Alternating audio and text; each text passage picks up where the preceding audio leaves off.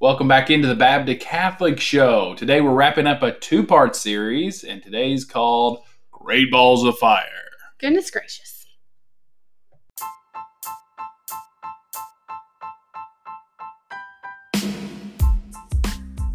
The Baptist Catholic Show is a podcast exploring the what and how of Catholicism with Baptist fervor.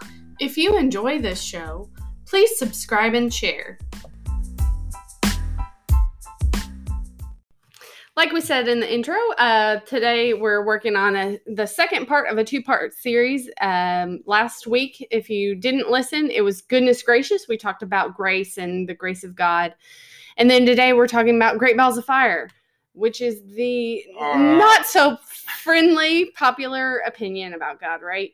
That that there's punishment. There's there's Separation, yeah. there's hell. Oh, did you say it?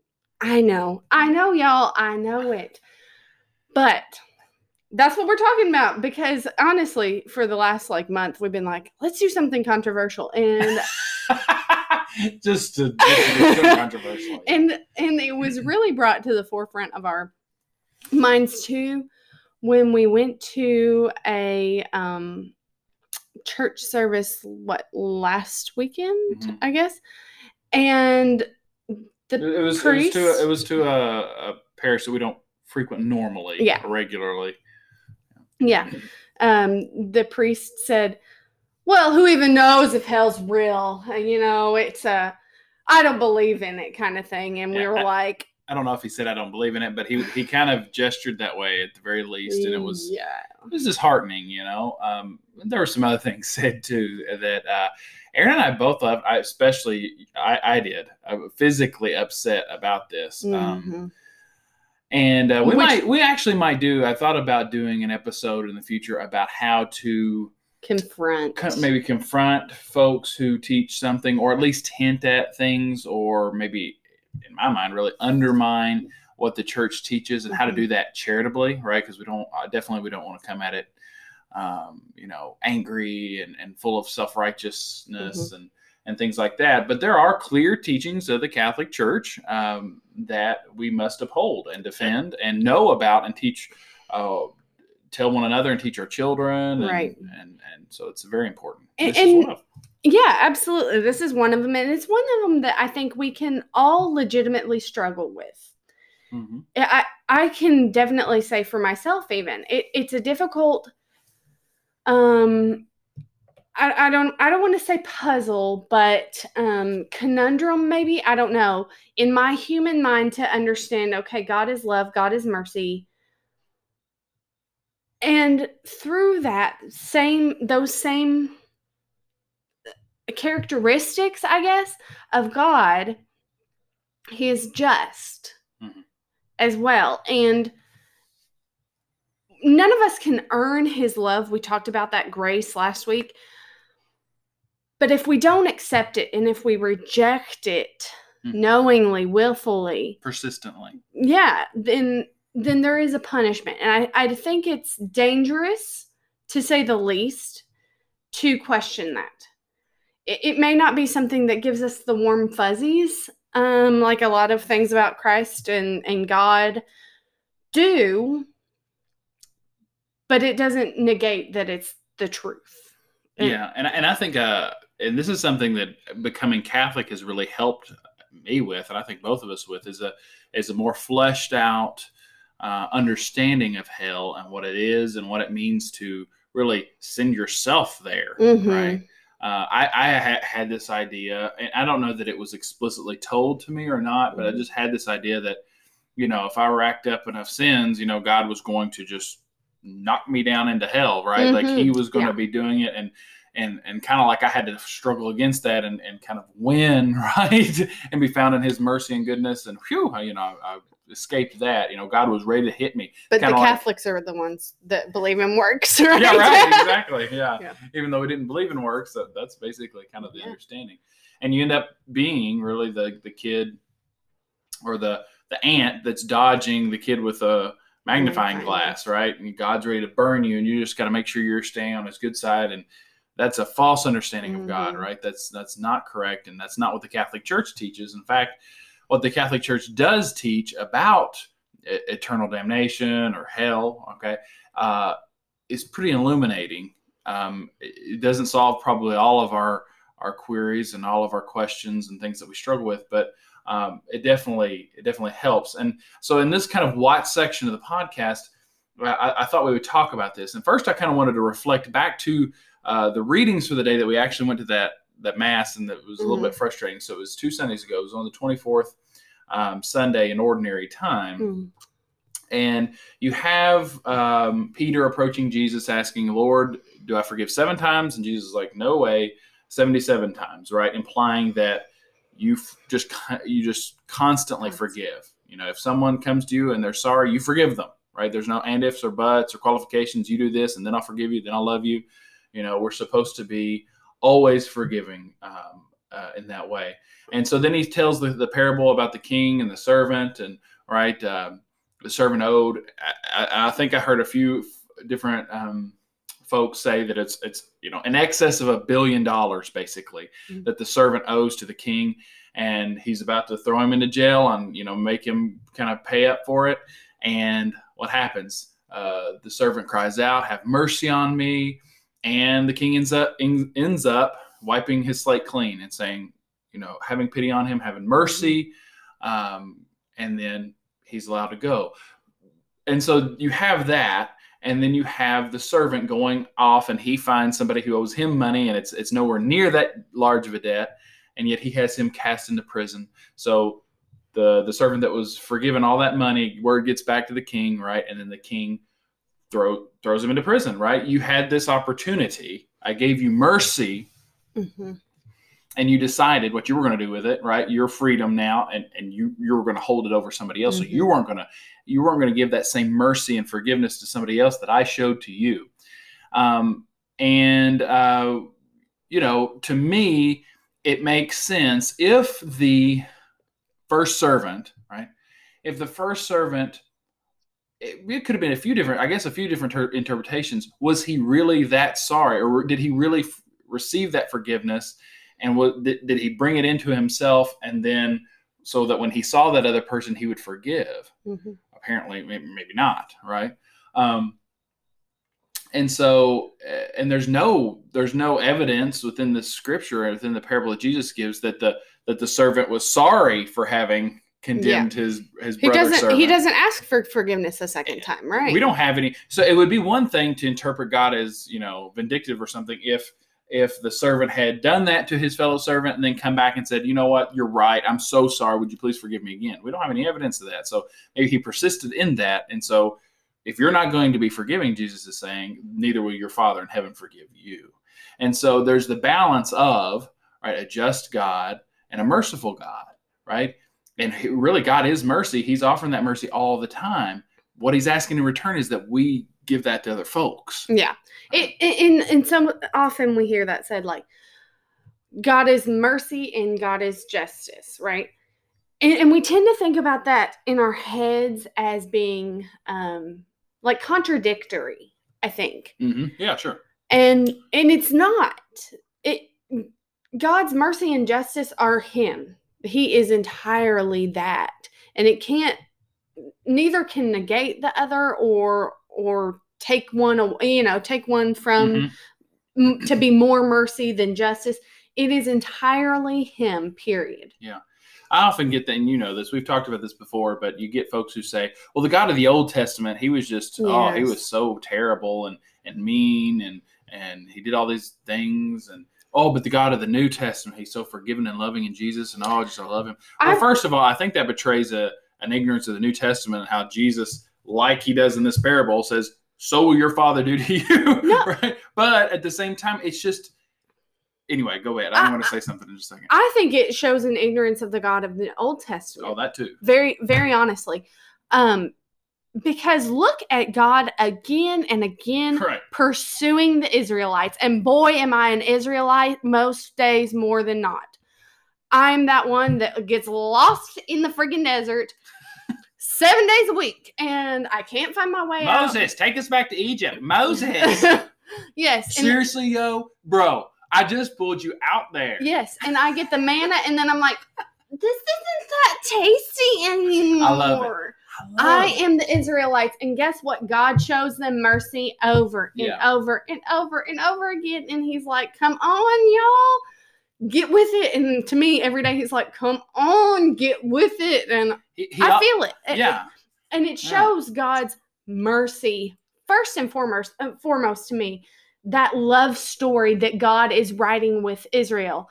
That he pursues them consistently. I mean, how often do you see that, like in romantic comedies, right? Like, boy meets girl, they fall in love, they love each other. Somebody messes up and they fall out of love, and then they come back together at the end. Guess what? They stole that. They stole that from God. And God had that copyrighted. copyright, right? All right. So, but, but seriously, and the thing that I think about it uh, uh, too, and I mean, obviously, all analogies fail, but being a parent in some ways, and Mhm. even being a spiritual father as a priest, you know, I'm, I'm sure they feel the same way. But you see, when you raise children, okay, or you, you you just have to kind of let um, you know natural consequences take effect. I mean, think about the Old Testament. You have God; He's pursuing the Israelites. He loves them. He, he they're His covenant people. He's chosen them among all races, and and then they keep making the golden again. calf. And, Right. and like worshiping a piece of wood and that Did you just see the locusts I sent on these folks? Like, what you doing messing around? But anyway, Right. that's neither here nor there. So he kind of lets things happen. He's like, okay, if you if you behave in this way, kind of like I think Bishop Barron calls it spiritual like physics. This is what's going to happen, right? If you're if you isolate yourself away from me, misery, sadness, Yeah. bad things are going to happen. So I'm telling you, no to certain things, not to just be wagging my finger because I'm a, a God who just is jealous and wants to see you hop when I say hop. But but I know what's best for you. Like as parents, we know what's best for our Mhm. children. Don't go play in the road. It may be fun for a little while until something bad happens, Right. right? And you know we're not going to let that play out. right. but you know what I mean. So in the and then the scriptures say in the fullness of time, God came right in the flesh, and so uh, he's he's you know you have that imagery too of of God wanting to marry His people, Mhm. and of course that's culminated another episode, right? That's culminated with the Paschal mystery and Right. Jesus dying, right, Right. for our sins. Yeah. I think that totally comes back and brings it all back. God chose first. God chose. That was the grace. But we have to choose him back. You know, like this it, it is a love story. It I can't be like I choose you, Casey. What is that movie where she ties him down to a bed and chops his legs off? You know what I'm talking Uh, about? I don't That- know where you're going. This that is real weird. that is if I choose someone and they don't choose me back. You get what I'm saying? We and God chose us, and if we don't choose him back, he's not gonna tie us down. He lets us make that decision. Yeah. Yeah. Yeah. So anyway, I um that was a long tangent, uh, but uh, coming back, uh, just wanted to kind of put in here what the Catechism says about hell because I think this is illuminating in a lot of different ways and kind of clears up some misconceptions of what people think hell is or whether God sends you there, et cetera, et cetera. So in paragraph 1033 of the Catechism, we ha- we find we cannot be united with God unless we freely choose to love Him. But we cannot love God if we sin gravely against him, against our neighbor, or against ourselves. He who does not love remains in death. There you go with the the guy who's not forgiven his fellow servant. He Mhm. refuses. He, you know, he he remains in death. Anyone who hates his brother is a murderer, and you know that no murderer has eternal life abiding in him. Our Lord warns us that we shall be separated from him if we fail to meet the serious needs of the poor and the little ones who are his brethren. To die in mortal sin without repenting and accepting God's merciful love means remaining separated from him forever by our own free choice. This state of definitive self exclusion from communion with God and the blessed is called hell. Okay, so for me, that illuminates a few things, but uh, the big take, take, takeaway is I mean, it kind of becomes cliche, but God doesn't send you to hell, you send yourselves to hell. I mean, yeah, that gets bantered about a lot, but I mean, think about it. It's true. If God is rich in love and and mercy and he's just after you. Really, the only thing separating him or separating you from him is yourself. Mm-hmm. You know, your persistence in going down your road, your, Mm. your persistence to say, No, I don't want to live that way. God, I've got my own things that I want to do. And you're persisting in those things that he's saying, No, I'm saying no to that, not because I'm just Mhm. a big grumpy parent, but because I know what's good for you and that's not good for you. That's Mhm. going to take you down a road that you don't want to be on. Listen to me, right? Mm-hmm. I love you. Listen to me. And so um, that kind of takes away that old, well, God's just, well, if, if God's really loving, why would he send anyone to hell? I mean, that's the free choice card, right? Mhm. We, ha- we have the choice, and to love freely implies a choice Mhm. if if there's no choice to go away from God and be, and exclude myself of this communion, then it's forced. Yeah. Like you were saying, Yeah. it's yeah. forced. So I'm bound up in communion with Him whether I like it or not. That's not love, Yeah, we don't we don't have um dictator God, you know. right? No. You do what I say when I say it. eh, Period. No, it, it's loving Father God that that wants what's best for you. Period. Not because he he just wants what he wants. Period. But because he loves you and wants the best. And and I think that's that's a difficult thing for us to understand. Catholics, Protestants, agnostic, atheist, wherever you are on the spectrum. I think that's difficult. But it's something we need to struggle with. I think Yeah, and, and really and really come to terms with. and really be able to eh, know it for yourself because this is something that the culture, when it looks in, has those questions about Mhm. and is very skeptical about and says, Why do you Catholics believe that or Christians in general? That's just an antiquated holdover from Patriarchy. or something, right? And uh, just, just you know, it would be an, a nicer, fluffier, um, easier to swallow uh, faith if you could just cut that, excise that part out, right? yeah, really. If, if we wanted to get more followers, we could just get rid of that, you know, and and be like, no, hippie Jesus, come on, you He's so cool. Check out those lambs he's holding on his shoulder. yeah.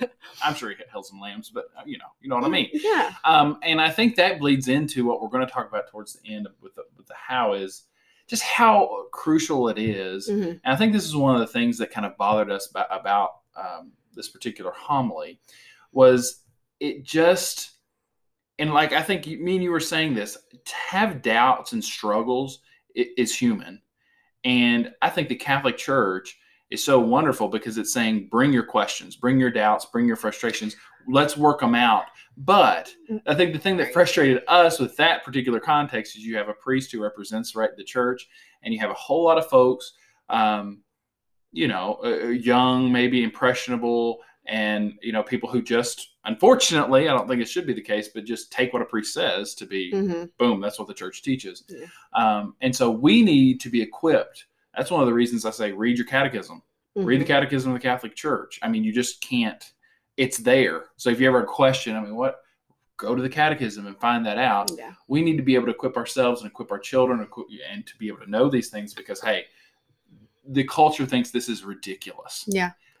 At, at, the at best. Yeah. right right I, so i want to move on into how because i think this is important and it, primarily like casey was talking about i think this is something that we should be not scared to talk about yeah. It- it's not warm and fuzzy and i get that and i'm not a confrontation person don't like it even a little bit but I will tell you one of the most fruitful conversations I've had in my entire life was with a roommate I had in college who was an atheist. And she said, I just don't understand how God could send anyone to hell.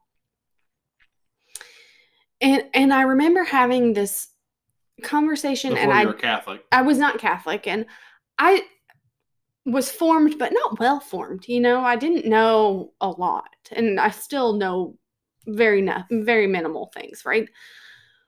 But I remember putting it to her like, hell is the absence of everything that God is, Hmm. right? Yeah. So if God is good, there's none of that. There's no good. Can you imagine a place like that?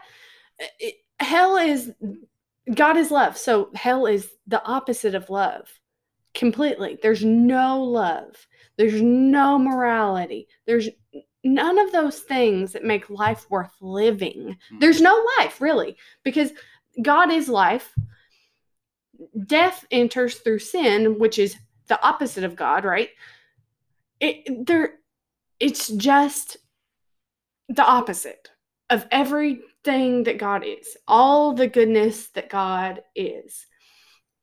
And that and that's what happens too. I, I, I always think in analogies. I don't know if it's because I'm a teacher and I work with young kids a lot, and so that's how their brain can wrap around things. I think that's how adults, how our Mhm. brain wraps around things too, is to say, well, it's kind of like this. It falls apart and it's not exactly the same, but it kind of works like this. And you know, when we're in a persistent state, you know, and this is this side of the veil. When we're in a persistent state of sin and tur- being turned away from God and in really towards ourself, you know, Saint Augustine called it incurvatus in se, being carved in on yourself. That's what sin is. You're just you're staring at your navel, right? Navel Mhm. gazing, and you're all about yourself.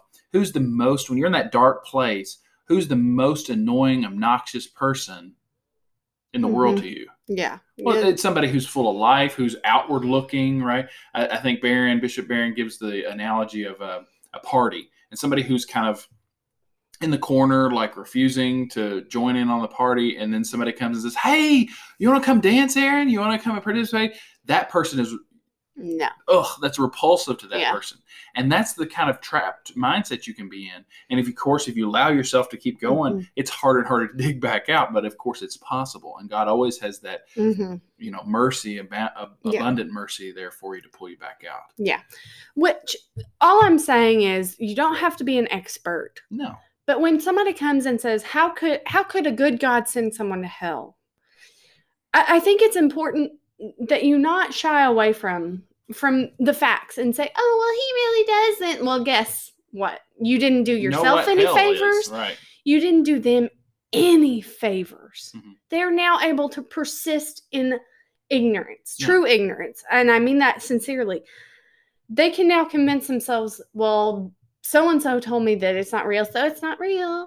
Mhm. I can just do whatever I want. That's on your conscience now.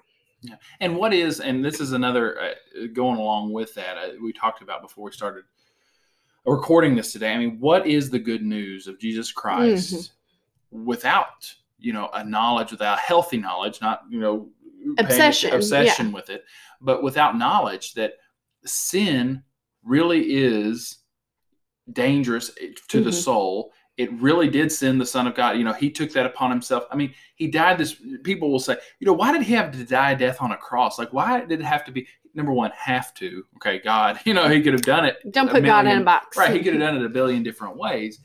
But I think, just from my own reflection on this, he did it. I'm sure there were several different reasons why.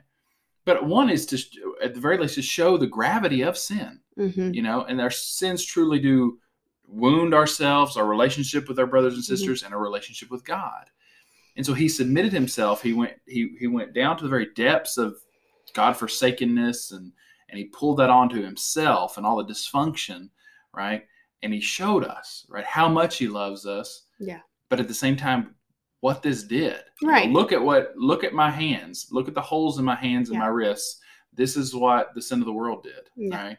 And so we shouldn't forgive forget that. And knowing that makes us appreciate, right, the one who came to set us free. Right. Right. Right, because without uh, without some bad news, the good news sounds like mediocre news. Yeah, and, and really, it's and I think about these these these kids that I, I teach at school. Really, why bother with all this stuff, right?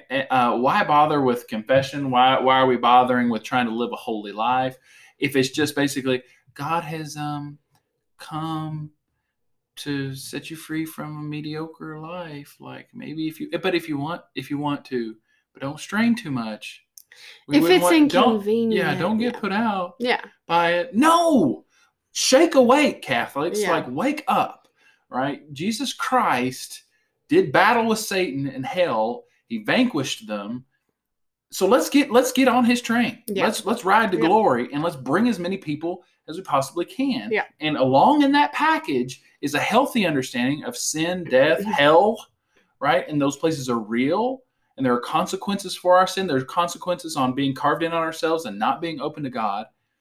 And freaking opening wide the doors for Christ, as saint John Mhm. Paul II said. Open them wide. Mhm. You know, show them everything, and that's one of the things too. Working with um, young adults, we did this a little bit with, at, at a former parish, and one of the things that millennials and probably Gen Z too, they didn't want from from us, the church, is for us to hold back on certain things. Yes, they Let want me- let the just- truth. this this health stuff. Let's not talk about that. Yeah. Let's talk about coloring sheets of of Jesus and so. No, number one, they want they want all of it. They want the truth, and maybe it's a hard truth. They still want it all. even if they don't accept it right away. Mhm. That's one of the things. I'm sorry, I'm getting a little animated, but that's one of the things that we talked about on our conversion story to Rome. Even if I, I kind of lament, I know it was all in God's plan, right? so nothing was wasted, but I kind of lament the fact that there wasn't someone around earlier that just said, hey, the Catholic Church believes itself to be that one singular church that Jesus Christ established on the apostles, and you need to be a part of it. Maybe they wouldn't have put it that bluntly. I, I didn't even know anybody thought that. I thought Catholics were some weirdos off in the corner with their Virgin Mary and Pope statues. Like, I didn't know. okay. Somebody friggin' tell me. yes. And we got to tell people. Obviously, though, there we get this. There's ways of doing it with decorum. There's ways of knowing your situation. We've talked about this before. Know thy audience, where you don't just come busting in the door. Y'all better get on board. You're going to hell. Like, okay, obviously, you know, we we bring people to Christ not that way right out the gate, but don't withhold things. Yeah. And when the time comes and presents itself and it's appropriate, you need to tell them. Yeah. You need to tell them about that. Absolutely. So, my challenge for this week, Baptist Catholic Challenge. right, is related, but le- uh, I'm going to put this out there. It's a future episode, totally in and of itself. Purgatory is not hell. What? Guess what? Purgatory is not limbo. Okay. If you're shooting for purgatory, I Stop, stop it. it. Shoot. Aren't we glad? Aren't we thankful for the, the grace of purgatory? It really is. It is a grace. It is one. But we have to be living our lives in such a way we're abandoned to God. And Maya, cool, but right.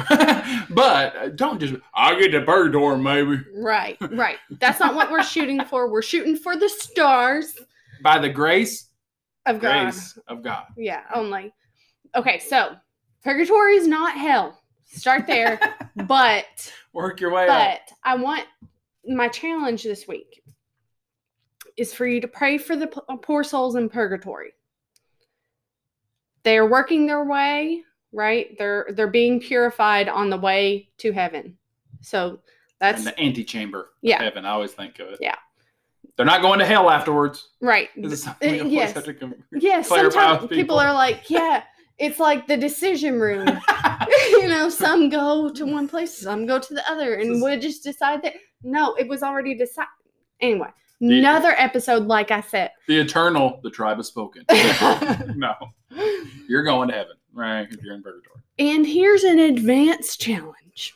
Oh snap! Yeah, advanced. If you want to take it on, is to gain a plenary indulgence for the poor souls in pur- purgatory. A a poor soul. However, God wants to really allocate it. Honestly, however He wants to make it work. That's that's the challenge. So you can get those a lot of ways. There's lists online.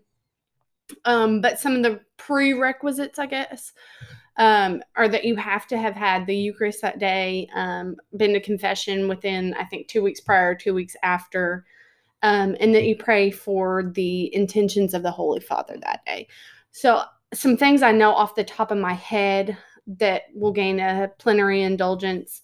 Um, praying the rosary in a group or a family, not alone. That's a partial indulgence, but a plenary indulgence for a, a group or family rosary.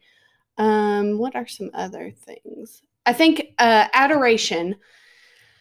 There's a time amount, and I want to say it's an hour, but I don't know that for sure.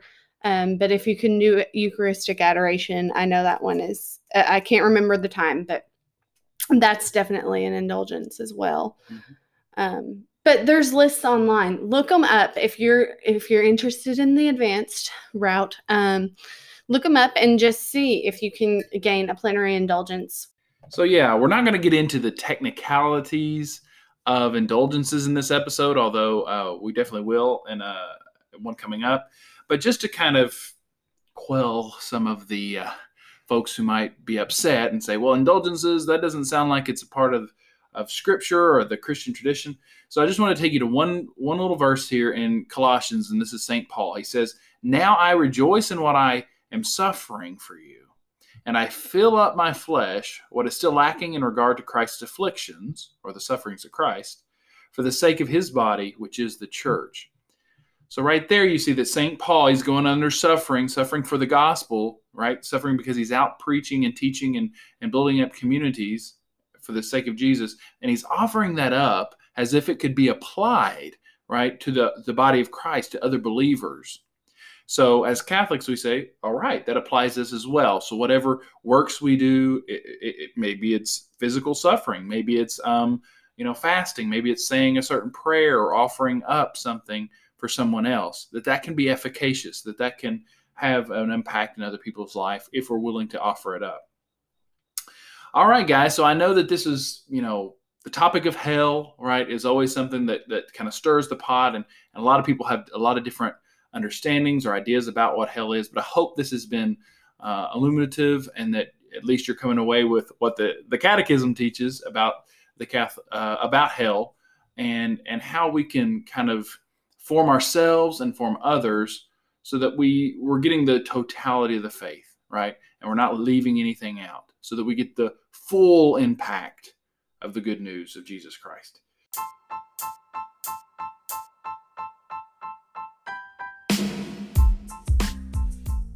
Hey guys. Thanks for listening to this episode of the baptist catholic show. If you like this episode please consider subscribing and share and may God bless you all.